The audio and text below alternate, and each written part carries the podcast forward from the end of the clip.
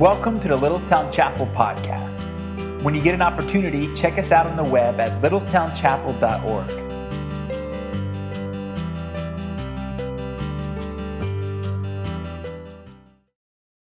So we've been discussing the last several weeks since Easter how Jesus Christ is able to transform our lives. And we've spent several weeks thinking about some generic kind of ways that Jesus changes us. And we've looked in the book of Ephesians in the New Testament, a letter to some early Christians, just to challenge them and, and help them about what it means to really grow in Christ and grow as the family of God, the body of Christ. And in the middle of all this discussion, he says, but Jesus can change your life. And he talks about how we need to put off the old sinful behavior and put on the good God-honoring behavior. And we do that through the renewing and renovating of our minds as we bring in God's word into our minds and allow his Holy Spirit to sort of reconstruct our thinking and reconstruct our values and change us from the inside out. That, that we really become transformed people. Now, it's it's great to talk about transformation in kind of a theoretical way or in a way where it's just very genetic, generic and very broad, and, and we kind of bring it out that way. But as we come to our journey, as we're walking through the book of Ephesians, we come to this section where all of a sudden the transformation begins to get very personal and maybe even more challenging and uh, more practical, because it impacts our home life, our family. We begin to see the change that God can bring about in our marriages and in our relationship with our kids and in our workplace as well. And the challenge for us is to understand that God really does care about your marriage, and he wants to work in your marriage, and he wants to make it stronger. Your marriage matters to him. And because it matters to him, it should matter to you, and it should matter to, to me as well. Now, I know some of us are here today and we're not married.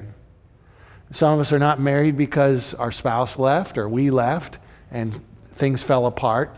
Others, our spouses were taken from us. They passed away, and it's a very sad and hard thing to think about marriage today.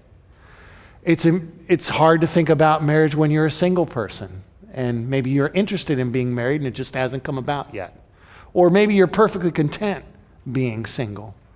Either way, this message is still important for all of us to hear about, because we're talking about the family of God, and a very important part, just as singles are very important and widows and widowers are very important in the family of God, so are married couples and families in the family of God as well, because we're talking about the entire church, and we're talking about growing together in Christ and being transformed together to become more like Jesus and make a difference in this world as well.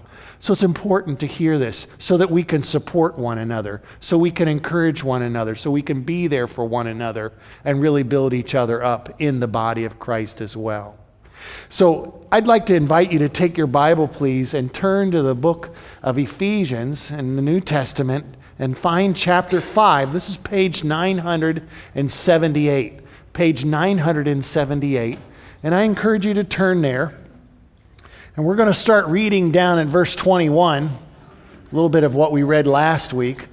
And I'm going to read verse twenty-one and then go down through to the end of the chapter. And this is one of the longest sections, descriptions of what married life is supposed to be like. This is God's design, God's plan for marriage. And it's also a, a uh, very clear description of the roles in marriage, what people are supposed to do in their married relationships. And I expect that as we're walking through this together and exploring this together, some of us are going to get hit right between the eyes and be confronted that we need to do marriage differently than the way we are. And I'm going to suggest to you that the answer is not getting rid of your spouse, as tempting as that might be, okay? Not to do that, but instead, what can I do to become a better spouse myself? How can I change? And how would God want to change me? I know that marriage has the potential of being one of the greatest sources of joy that a human being could ever experience. But I also know that it's one of the sources of the greatest heartache a human being can experience as well. So what do we do to really live life, live married life in a way that truly honors God and truly is a blessing to each other and and truly, truly leaves a lasting legacy for not just us, but our kids and our grandkids and maybe even our great-grandkids as well. This passage of Scripture is so important that I'm actually, I'm, I'm going to kind of tell you this up front, and uh, some of you might want to, uh, I hope you'll come back next week, but I understand some of you may say I don't want to because I don't want to hear it again. But we're going to look at this passage a second time next week. This week we're focusing on why marriage matters. Why is it so important? And I think if you and I can get a handle on why it's so important, that'll help us in really making it work and making it matter. But we're also going to, next week, look at the whole concept of, well, if it matters so much, if it really is so important, how do I live it? How do I act in marriage? How do I act as a as a husband, as a wife in marriage? What do I do? And so we'll look at a little more of the how-tos next week as well. So let's let's read God's word together today. Verse twenty-one says, submitting to one another out of reverence for Christ, wives, submit to your own husbands as to the Lord. For the husband is the head of the wife, even as Christ is the head of the church, his body, and is himself its Savior. Now, as the church submits to Christ, so also wives should submit in everything to their husbands.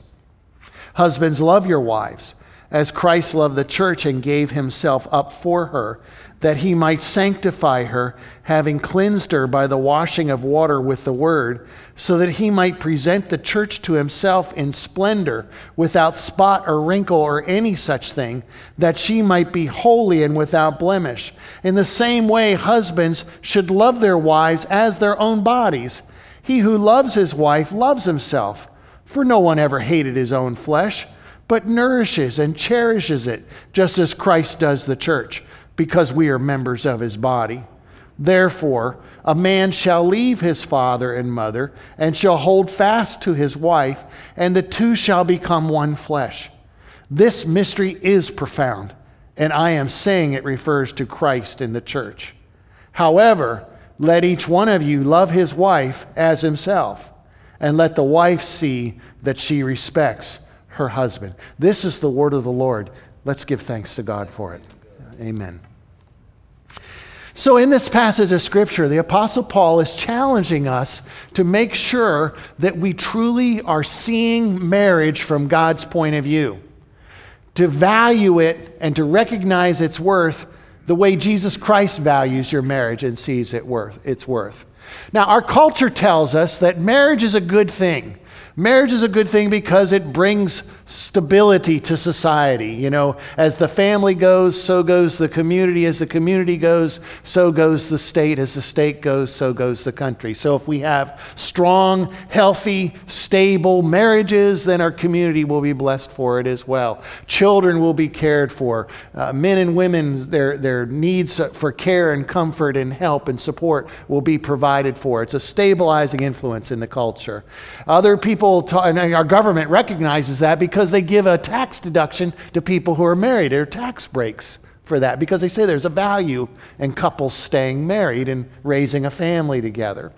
Uh, other people see marriage as something that satisfies, you know, your own appetites, and you know, sometimes they could be so crude as I remember hearing a guy say one time, "I can't wait till I get married, then I'm going to have sex all the time." And I remember being a, a sophomore in, in college and not really understanding much about romance and marriage and things like that. And I remember thinking, buddy, I think you've got big surprises coming to you. And uh, I think he did. And so, uh, but you could see that one coming. That's a very shallow, surfacey expectation for marriage, but I think if a lot of people were honest, they would say, I do expect to be protected. I do expect it to be provided for. I do pre- expect that somebody is going to be with me and and and, and comfort me, and I comfort them, and, and we're going to share that love, and, and we just have this expectation that marriage is going to provide all these needs. I'm going to be a better person. Other people recognize that society kind of puts pressure on us. Sometimes in some cultures, even families put pressure. You know, what's wrong with you? Why aren't you married yet? What's, you know, you need to get married. You know, she's a good guy, girl. She's a good guy. Why don't you get married to them? And there's this subtle pressure from other people that you should get married. Well, God says those things are not really the issue, and they are not what's most important in marriage, and those are not reasons to get married. There are other reasons, and here are some reasons that I want to share with you from this passage today.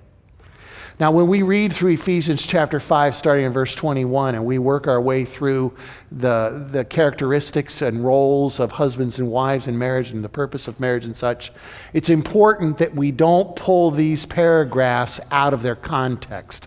The context is the bigger story of Scripture, the bigger discussion that's going on in this passage of Scripture. And so it's easy to pull a verse out of context and prove something by it or attempt to prove something by it, but you may miss the point of what that sentence, what that little paragraph is actually saying. So you need to see the bigger picture to make sure you understand what's going on. And part of you and I getting a clear understanding of why marriage matters to Jesus Christ, we need to look at the context, and we need to look at it very carefully. So I want us to zoom out a little bit and get the bigger picture, and I want you to notice what's going on before this passage about marriage, because he's not just talking about marriage, he's talking about something bigger. In the verses before, he's just talked about how the Holy Spirit is involved in transforming our lives. And he's talked about how the days that we're living in are evil, and we need to reveal the grace of God. And we do that two ways. We do it by understanding the will of God, and then we're filled with the Spirit of God. And in verse eighteen, he's just given a command that we need to be filled with the Spirit. We need to not be drunk with wine, but let the Spirit of God fill up our lives and control our lives. And that's a command. It's something that we are to continually do, to allow the Spirit of God have that influence and sway over our lives. We're commanded to do that. And as a result of letting the Spirit of God be in command of our lives, and, and by the way, let me clarify something. You don't have to go out looking for the Holy Spirit. You know, you won't find him at a at a store or in a church service or reading a book or going to a seminar or, or taking a drink or something like that. You won't get the Spirit that way. If you're a child of God and you've put your trust in Jesus Christ, the Spirit of God is already present in your lives. He's resident in you, whether you feel him or see him or experience him or not. He's already there because you're a child of God. That's what makes you a Christian, is having the Spirit of God present in your life. Now, like my old professor in Bible college used to say, though, I've shared this with you before, you could almost say it with me. There's a difference, though, between having the Holy Spirit as a resident versus making him president. Do you get the difference? It's one thing to have him living inside of you. It's another thing for you to say, I want you to be Lord and I want you to lead my life. I want the Spirit of God to lead me. And that's what the filling of the Spirit is. To say, Holy Spirit, I yield to you. Help me love. Help me be at peace. Help me serve. Help me give. Give me self-control. And the Spirit of God will do that in your life when you yield to him. So this passage is commanding us to be filled with the Spirit, to live our lives under the control of God's Spirit, under his heavenly, godly influence. We're to do that. And as that happens, certain characteristics are to become part of our life. We become worshipers. We become encouragers. We're people that give thanks and, and recognize our place in God's world and his care for us. And at, at the end of that list, in verse twenty-one, we learn, when we're filled with the Spirit, we learn how to voluntarily yield to one another in love, because that's what submitting means. We learn to serve one another in love. The thing that I find very interesting is that when you get into verse twenty-two, there's no verb in that verse in the original language. It is in English because you have to put a verb in there to make it make sense. But literally in the original language, Paul wrote, wives, to your own husband as to the Lord. There's no verb in there. There's no submitting. And you're saying, aha, I knew there was a trick. They added a word to make us obey our husbands and submit to our husbands. And so, no, no, no, this is an accurate translation. This is very clearly what the context is teaching. But the verb comes from verse twenty-one. It's not found in verse twenty-two. And yet what verse twenty-two is saying is, yes, this is how you apply what verse twenty-one is saying. You voluntarily give in to your husband's leadership and you submit to his leadership in your home.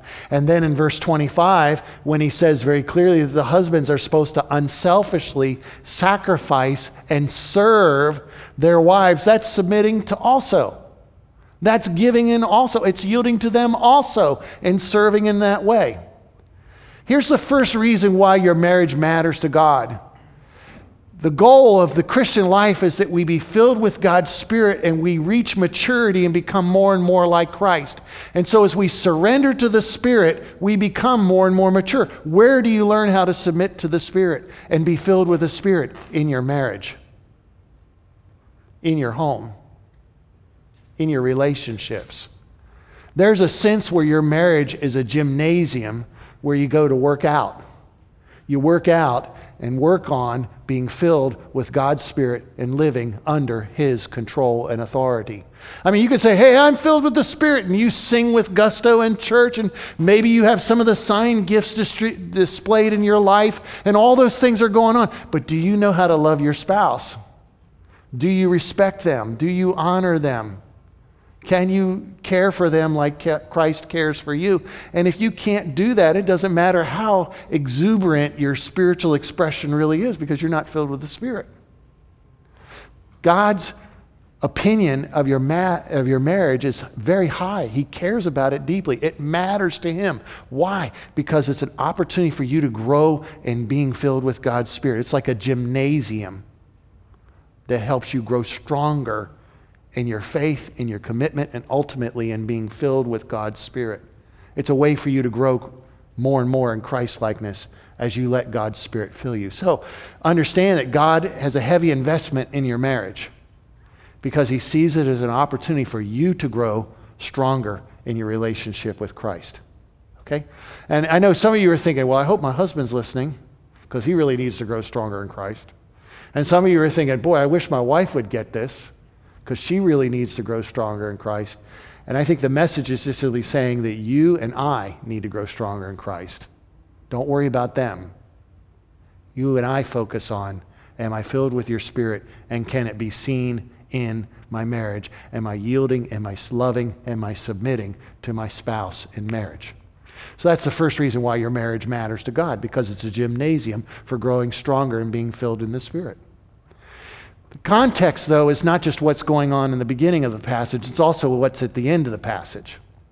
And so when we go through this section here about marriage in chapter five, and we start into chapter six, we learn about family life, particularly parenting, children and parents and their relationship, and how does the Holy Spirit impact that and transform that. And then we get into starting in verse five of chapter six, and we work our way down to verse nine, and it's talking about masters and slaves and servants in a, in a household relationship. We apply it in our times to the employer-employee relationship, and so we'll be talking about work in a couple weeks and how you get along with your jerk of a boss and, and you know, be able to deal with them. And some of you laughed a little too loud there, especially people on my staff. I'm a little worried about that today.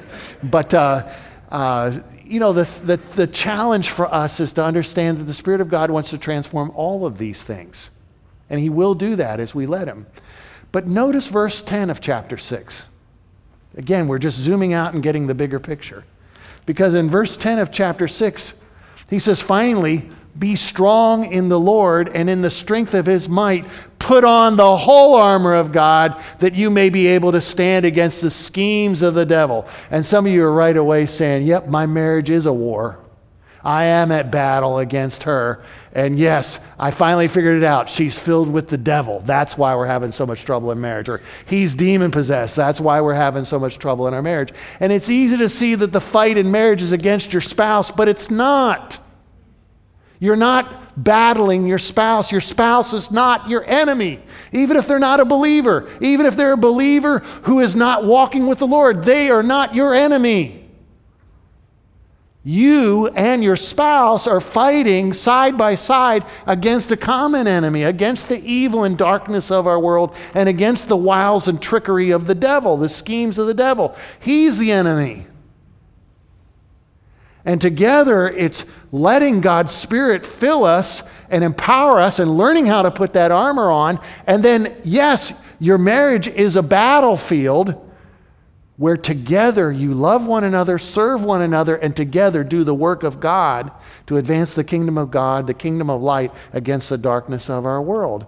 And so your marriage matters to God for a second reason. Not only is it a gymnasium where you go strong, grow stronger and being filled with the Spirit, but it's also a battlefield where the kingdom of God is advanced as you learn to love your wife and as you learn to yield to your husband and respect him. And as you do that, you learn to put the armor on and you understand that there is conflict. But the battle's not against that man or woman you're married to. The battle is together you're facing off against the powers of darkness that are very real. Many of you think that your spouse is the enemy. And I urge you to change your thinking because that is not true. They may be a prisoner of the enemy. They may be deceived by the enemy. Maybe you're the one who's deceived by the enemy. So we need to constantly be going back to God, show me the truth and help me to see things accurately. Because in the fog of war, and the conflict, the noise, and the smoke of the battlefield, the confusion of the battlefield, it's easy to think that your spouse is the enemy when they're not. They are not your enemy. But together, you can wear the armor of God and fight for what's good. So your marriage matters to God also because your marriage is a battlefield where the kingdom of God advances against the forces of darkness. Okay? But there's a third reason why your marriage matters to God, why it's very special to Jesus Christ and it's important to him. And that's in the, the passage itself that we're going to be looking at. And so I need to be honest with you and just say that we're going to be looking very briefly, you know, very quickly. We're going to kind of walk through the passage, and I'll point out a couple highlights that are pertinent to today and why our marriage matters to God. They're important. But next week we'll be looking in more detail and talking about the how-tos, the mechanics of actually things I can do that would make my marriage better. What can I do to make my marriage better? So I want you to notice verse thirty-three, because really, the heart and soul of what Paul is trying to say in this passage is summarized in verse thirty-three. I mean, you noticed when we had the scripture reading at the beginning of the message that he starts off by talking to the wives and urges them to voluntarily yield or submit to their husband. And then you notice in verse twenty-five, it starts talking about the husbands to lovingly serve their wives and put their wives first and sacrificially give to them just like Christ gave his life to rescue us. And so you, you see that. Well, after all this discussion, we get to verse thirty-three. It says there, however, let each one of you love his wife as himself, and let the wife see that she respects her husband.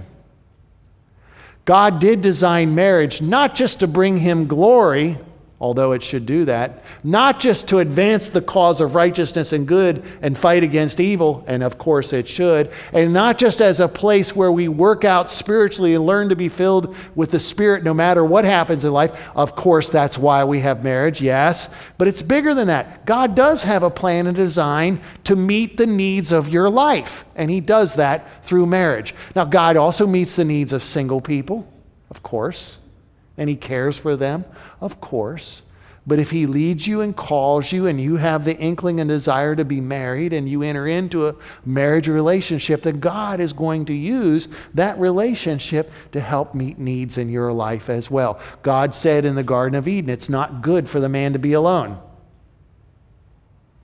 I'll make him a helper. And every time I say that word helper, I kind of feel like, God bless our sisters in Christ, but I just kind of, I wouldn't blame you if you just kind of cringe. Helper, that sounds so subservient. Second class, a, a slave or a servant, you know, the assistant and not the one that's actually in charge. That's not what the word means at all. It's the idea of an ally, a compatriot, a fellow soldier, a teammate on the same team, running the plays, fighting for a victory. Someone who's your equal, but someone who fights alongside of you toward a common enemy for a common good. That's what that word helper means. So don't think of it as someone who's lower. Think of it as someone who is an ally. So in this passage, when we see these roles in marriage, you and I need to understand that it's not because one is less than the other. It's because we're actually equal in Christ, and we voluntarily choose to serve one another. We voluntarily choose to submit and honor one another, and we do that. The husband is called to love his wife, to love his wife like Christ loves the church, like he loves himself, and he loves his own body, because Christ loves his body, the church. Okay? And the wife is called to yield to her husband, to respect him and honor him. I found this very remarkable in researching for this message, is that all the marriage therapy research that you'll read about the needs of husbands and wives, if you boil it all down, do you know what a wife really needs and is looking for? To be loved and cherished and valued more than anything else. I mean, the thrill of dating, the thrill of engagement, there's this pursuit, this desire, this he wants me, I I, I am needed, I am desired, he finds me desirable. That's a very thrilling thing. That's part of that desire to be loved and to be able to express that love, but to, to, ha- to have that cherishing kind of love. And the same re- researchers, after interviewing thousands of couples and doing all kinds of studies, they've come to the conclusion that really the core need of a man is different than the wife, because it's not so much love as it is this deep desire for respect, a desire to be valued, a desire to be appreciated. Some men will even tell you, I want to be appreciated and valued and respected more than I want to be loved. And maybe for some women that seems like, what? And and yet it's so true. I want to be appreciated. I want to be respected. And I just find it remarkable that thousands of years earlier, before all the psycho- psychological research that determined that women really want to be loved and men really want to be respected, and of course women need respect and men need love, yes, I know, but the core values, love and respect, Paul said that two thousand years ago. Huh. How about that? Well, that's because God made us, right? That's how he wired us. And there's this deep, heartfelt need in a woman's life to be loved and in a man's life to be respected. So God, through his Holy Spirit, tells Paul, now you remind those men, because they're kind of dumb and forgetful, that they need to go out and love their wives, and they need to keep working on it. And not when they feel like it, not when she deserves it, but they need to do it anyway, when she doesn't deserve it or doesn't earn it. He needs to love her no matter what. And it's not that they follow the example of themselves or their buddies, but they follow the example of Christ. And they love like he does. That's what they're called to do. And remind the ladies that they need to respect their husbands, because they don't think and act like women. And they need that affirmation, because life is really hard and discouraging. Your life is hard and discouraging too, but so is his. And if you would just love and respect him, then he would probably have an easier time loving you and cherishing you, and vice versa. Emerson Eggerichs and his wife Sarah, they developed a ministry. You know, he's a, a pastor and a marriage counselor and does marriage conferences, and he's written a fascinating book called Love and Respect, and uh, been on Focus on the Family and other family uh, ministry type of radio programs and conferences.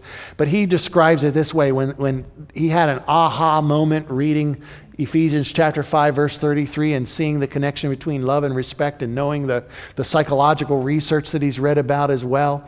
He, he, he said he drew a circle, like a, a clock face. And at the twelve o'clock position, he wrote the word love. And at the at the six o'clock position, he wrote respect. And it was like when when the wife doesn't get the love down at the three o'clock position, it's it, she struggles to show respect. It's so hard for her to show respect, and she reacts. And when the husband doesn't show a, a true love for his wife, when he doesn't love her, then then he reacts negatively as well, and he and he calls it the crazy cycle. She doesn't respect him, he doesn't love her. She doesn't respect him, he doesn't love her, and around and around and around it goes. And everybody's getting sick. Spiritual vertigo. matrimonial confusion, because there's a refusal to show respect and a refusal to show love in the marriage relationship. And Eggerich wrote a book called Love and Respect, as I mentioned to you. And basically the entire book is about how to break that crazy cycle and learning to show genuine love to your husband. Excuse me, yeah, genuine respect, pardon me. Genuine respect to your husband, and how to show concrete examples of love for your wife, so that they see it and so that they feel it. Not just, I told you I love you. I'm sorry you can't feel it, but I told you. It's more than that. Be able to communicate love in a way that she understands and show respect in a way that he understands. Your marriage matters to God because God wants to give you the gift of fulfillment through your spouse. That's a third reason why your marriage matters. And it's a way for you in a safe, secure relationship for you to be honored and respected as a man and to be loved and cherished as a wife, because there are people that will prey on you when that love and respect is not showing up in your home, and they will try to deceive you and pull you away from each other, and that will be damaging to you and your children. And by the way, can I just say this? People say that you should stay married for the children, and I understand a lot of times people don't, but you really should, because it really is devastating on them. And that's why you really do need to stay. God wants to fulfill your life as He loves you through your spouse, as He respects you through your spouse.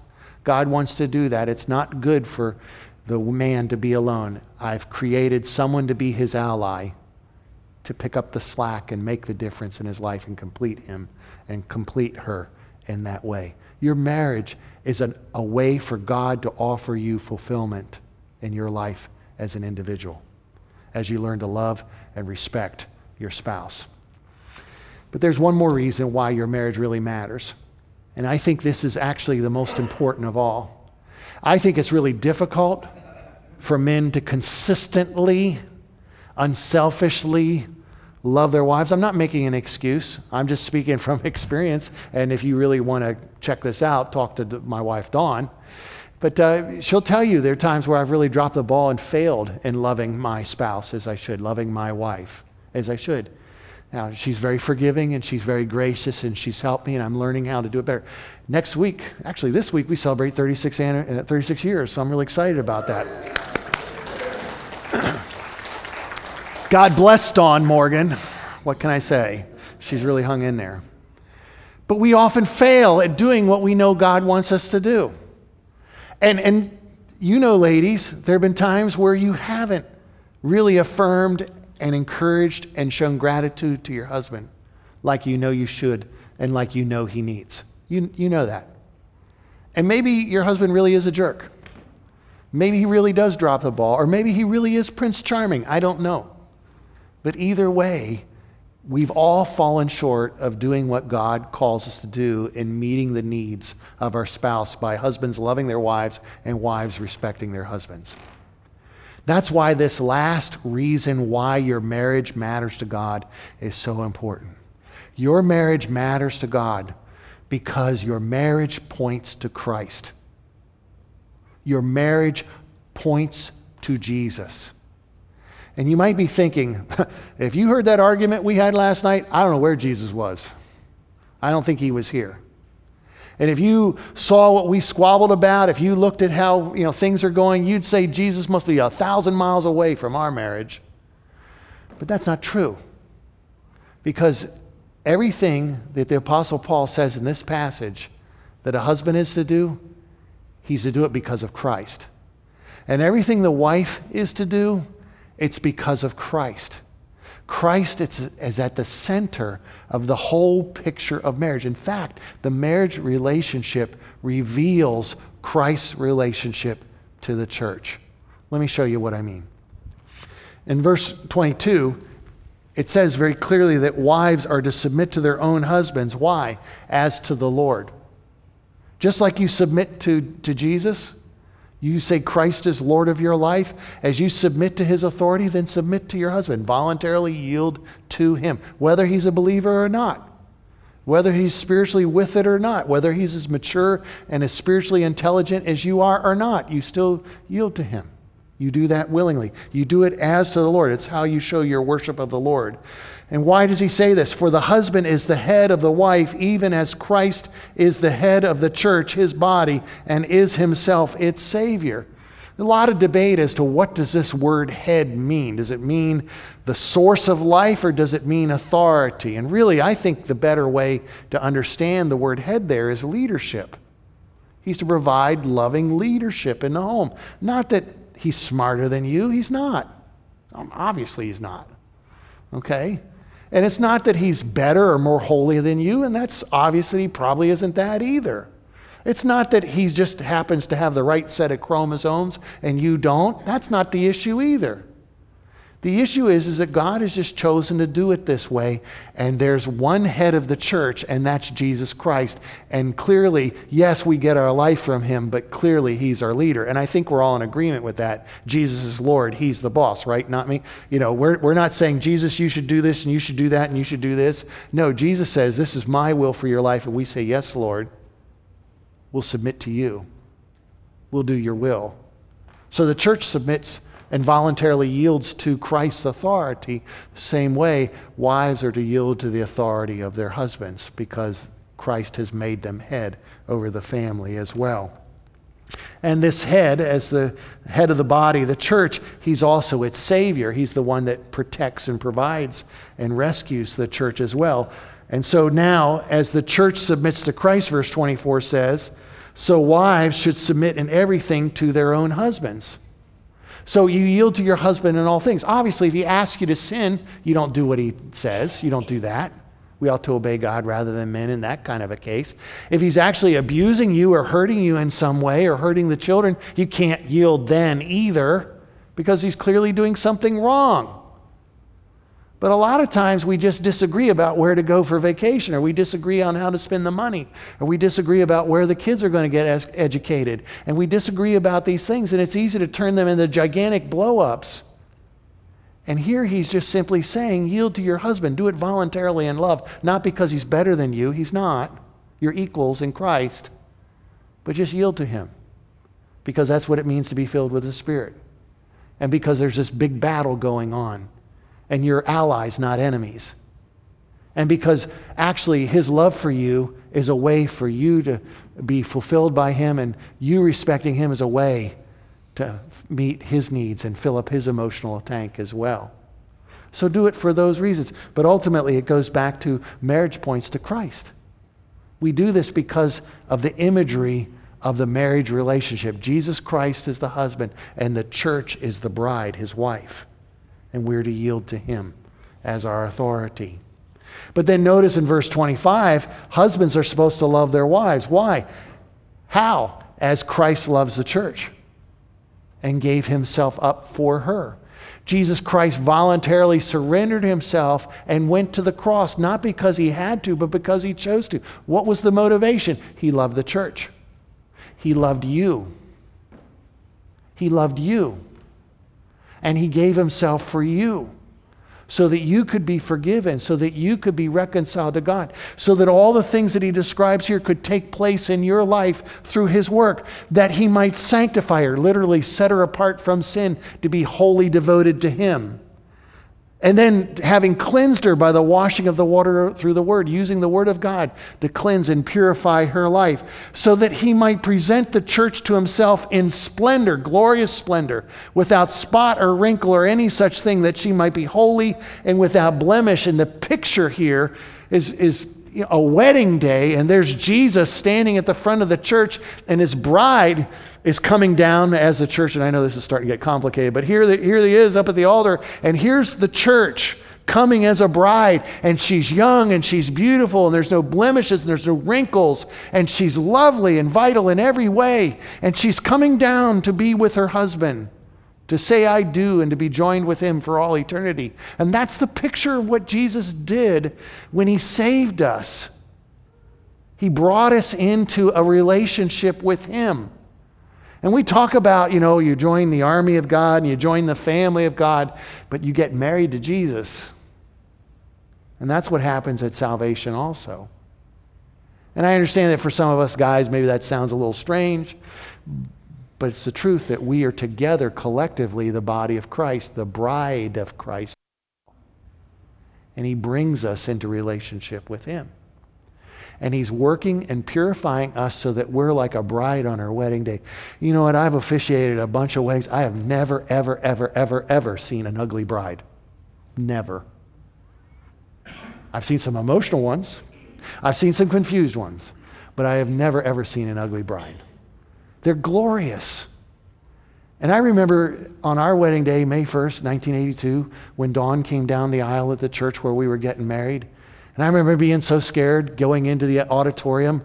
I mean, I was standing behind the pastor and the best man's behind me. I thought, there's no way I can escape.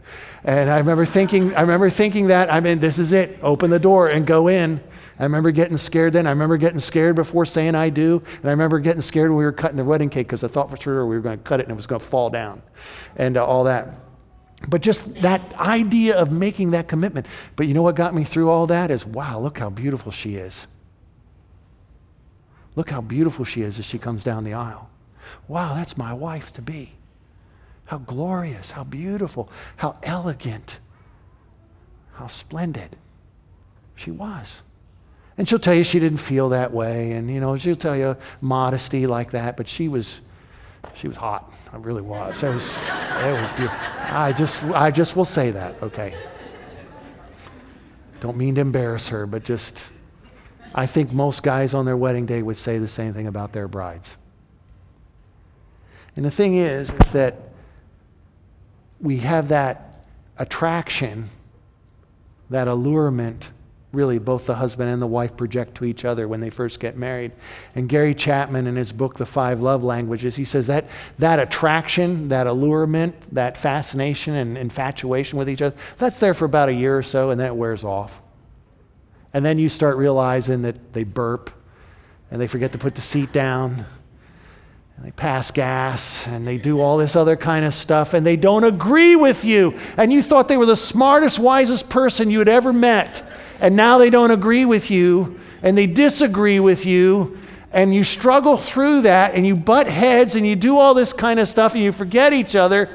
Keep your hands to yourself, lady, okay? All right, all right. And uh, all all this is going on, and it's like the romance and the beauty of marriage just dissolves. It just dissolves. And that's why we've got to see that something bigger is going on. That we are in this marriage for something bigger than just the physical attraction, or just the expectations of society, or just the fact that this is my best friend.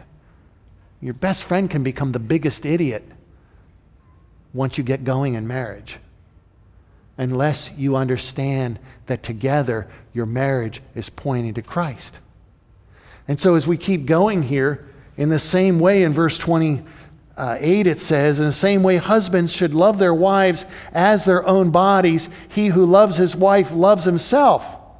For no one ever hated his own flesh, but nourishes and cherishes it, just as Christ does the church, because we are members of his body. He's emphasizing here that we should love our wives and love our husbands, but here the husband's to love his wife because he's loving his own body. And you're saying, but how does that relate to Jesus? Well, we become his body when we are saved and we join the church through the presence of the Holy Spirit.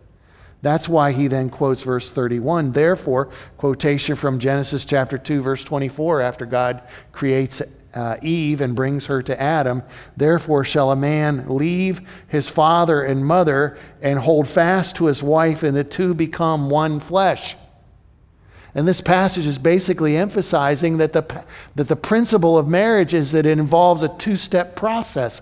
On the one hand, you leave mom and dad. You cut the umbilical cord of a dependence on them, financial dependence particularly. You cut the cord of allegiance, and yes, you honor them and you love them, but you cut that cord because now you're depending on your spouse, and your ultimate loyalty is to your spouse. So you leave father and mother, and you hold fast, or you cling to your wife. The King James Version called that you leave mother and father and you cleave to your, and I always thought it sounded like a you know butcher's knife or something like that, chopping something, cleavage, you know, a, a, you know, a meat cleaver like that. And that's not what he's what he's talking about. He's talking about sticking to something like glue, holding fast to it like glue. And that's why in the marriage ceremony, the, the wedding ceremony, there's those vows, because that's when you start putting on the glue. For richer, for poorer, for better, for worse, in sickness and health, to love you and cherish you until death do us part.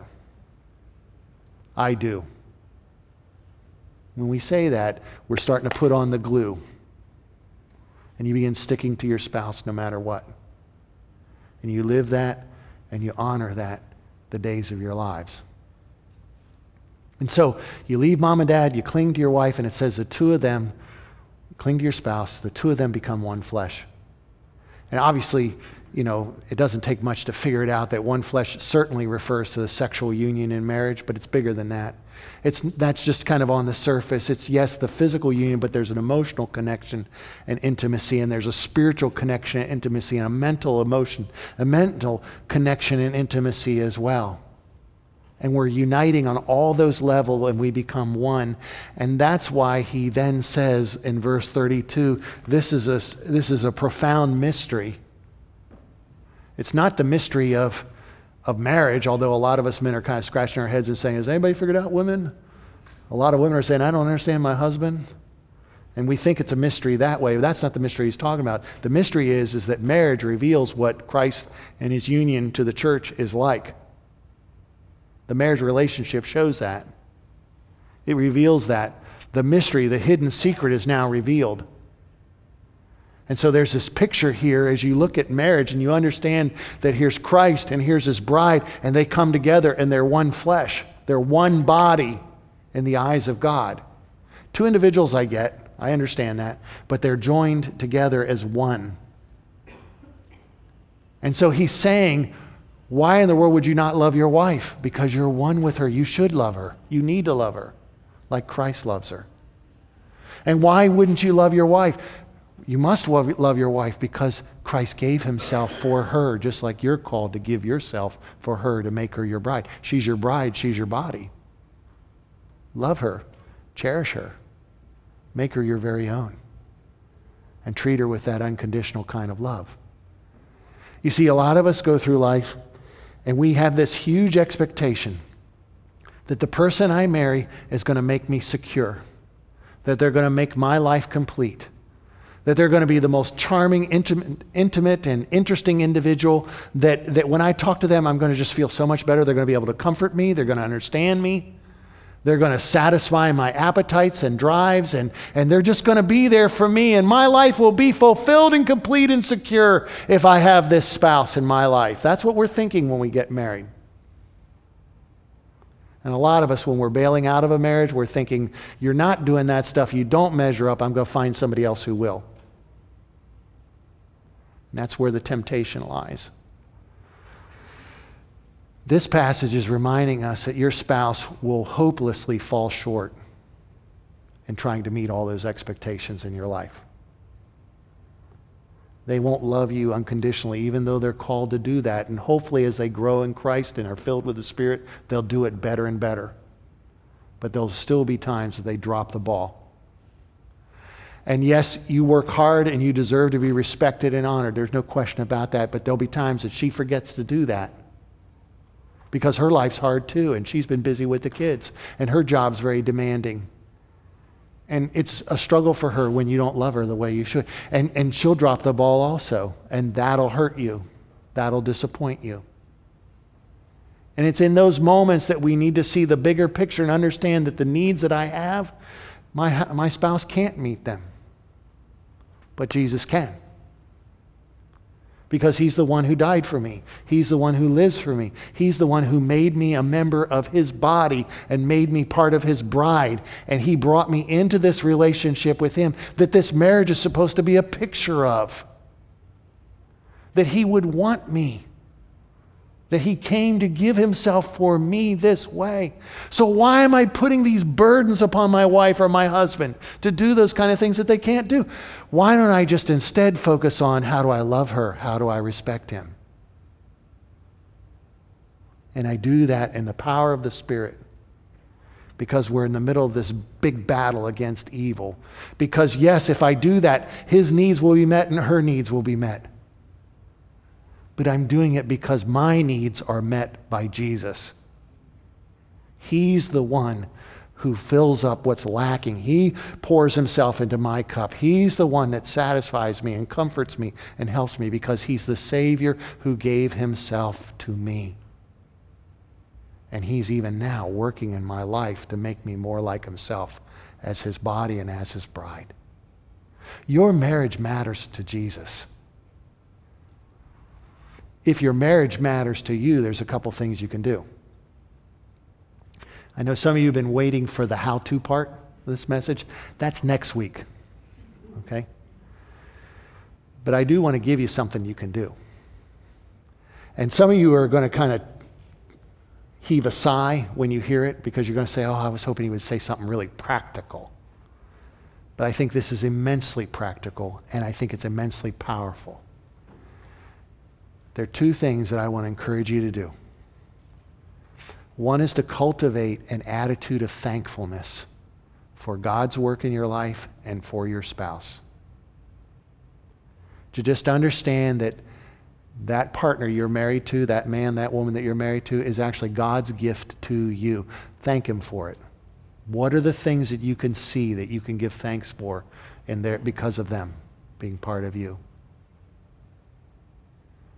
How can you thank God for what he's doing in your marriage, even if it's difficult, even if it's painful right now? How can you give thanks in this moment for what God is doing? And then thank him. That'll lead to a humility. That'll lessen the likelihood of anger wrecking your relationship. But secondly, I encourage you to pray for your marriage. And the temptation is to pray that your husband gets it, or that your wife finally understands and gets their act together. Don't pray for that. Let God deal with that in his time and his, his way. But pray for yourself. God, forgive me, please, for falling short and really loving my wife or really respecting my husband. Forgive me for that, please. And I'm asking you to help me now honor my husband in a way that he understands and appreciates. And I'm asking you to, to help me just respect him, even when there are things he does that I have trouble respecting. Help me respect him, because he is the leader in our home. Help me do that. And Lord, I admit I have fallen when it comes to loving my wife, and I haven't sacrificed for her and put her first. But I'm asking right now that you would help me love my wife unselfishly, like Christ loves the church. And I'm praying that you would love my wife through me, because I'm not good enough at it. I'm praying that you would just take your love and just pour it out through my life to her and bless her. And I'm praying that you would take your love and respect and you just would pour it out through my life to my husband, that you would do that, Lord. I surrender to you. I challenge you. I challenge you to pray that kind of prayer every day this week. Start today. Do it before you go to bed. Do it sometime today. Take a walk and pray it. Don't tell your wife, I'm praying that I would love you better. That kind of will wreck everything. Don't tell your husband, I'm just letting you know that I'm trying to respect you better and I'm praying for that. Don't, don't announce it. That kind of defeats the purpose. Just like Jesus said, go to your closet, whatever that is, your private place, and pray in quietness, and it's between you and God. And just keep praying this week and see what happens, and maybe the needle will move in the right direction just a little bit this week. Maybe it won't, but you'll be right. You'll be doing what's right. I want to encourage you to do that. We're going to stand. And I think we're just going to go ahead and dismiss you now with prayer. We're a little over time. So let's stand. Let me give you a blessing before we go. Okay, let's pray. Oh Lord, I thank you for the privilege of being in your presence today. And I thank you for your great love and care. And I'm asking that, Father in heaven, that you would just help us honor and please you in our marriages. Lord, I ask you to comfort those who are grieving today. They are hurting in their marriage, maybe the loss of a loved one, I pray that you would help them and give them your grace today. Uh, for those that are married and maybe their marriage is struggling, I ask you to help them and be with them. And, and may they have the courage to pray like this, like we've just talked about. I pray that you'd hear their prayers and help them to be a better lover and respecter for your honor and for your glory. And I ask that, Father in heaven, you also would just stir in our midst, that we would truly have stronger, healthier, happier marriages for your honor and for your glory, because that's how you are with the church. And I thank you that, Lord, you love us this way, and uh, you are true to us this way. How I ask that, Lord, we would love our spouses that way for your honor and for your glory. I ask this in the name of Jesus, and I say amen. God bless you. Have a great week.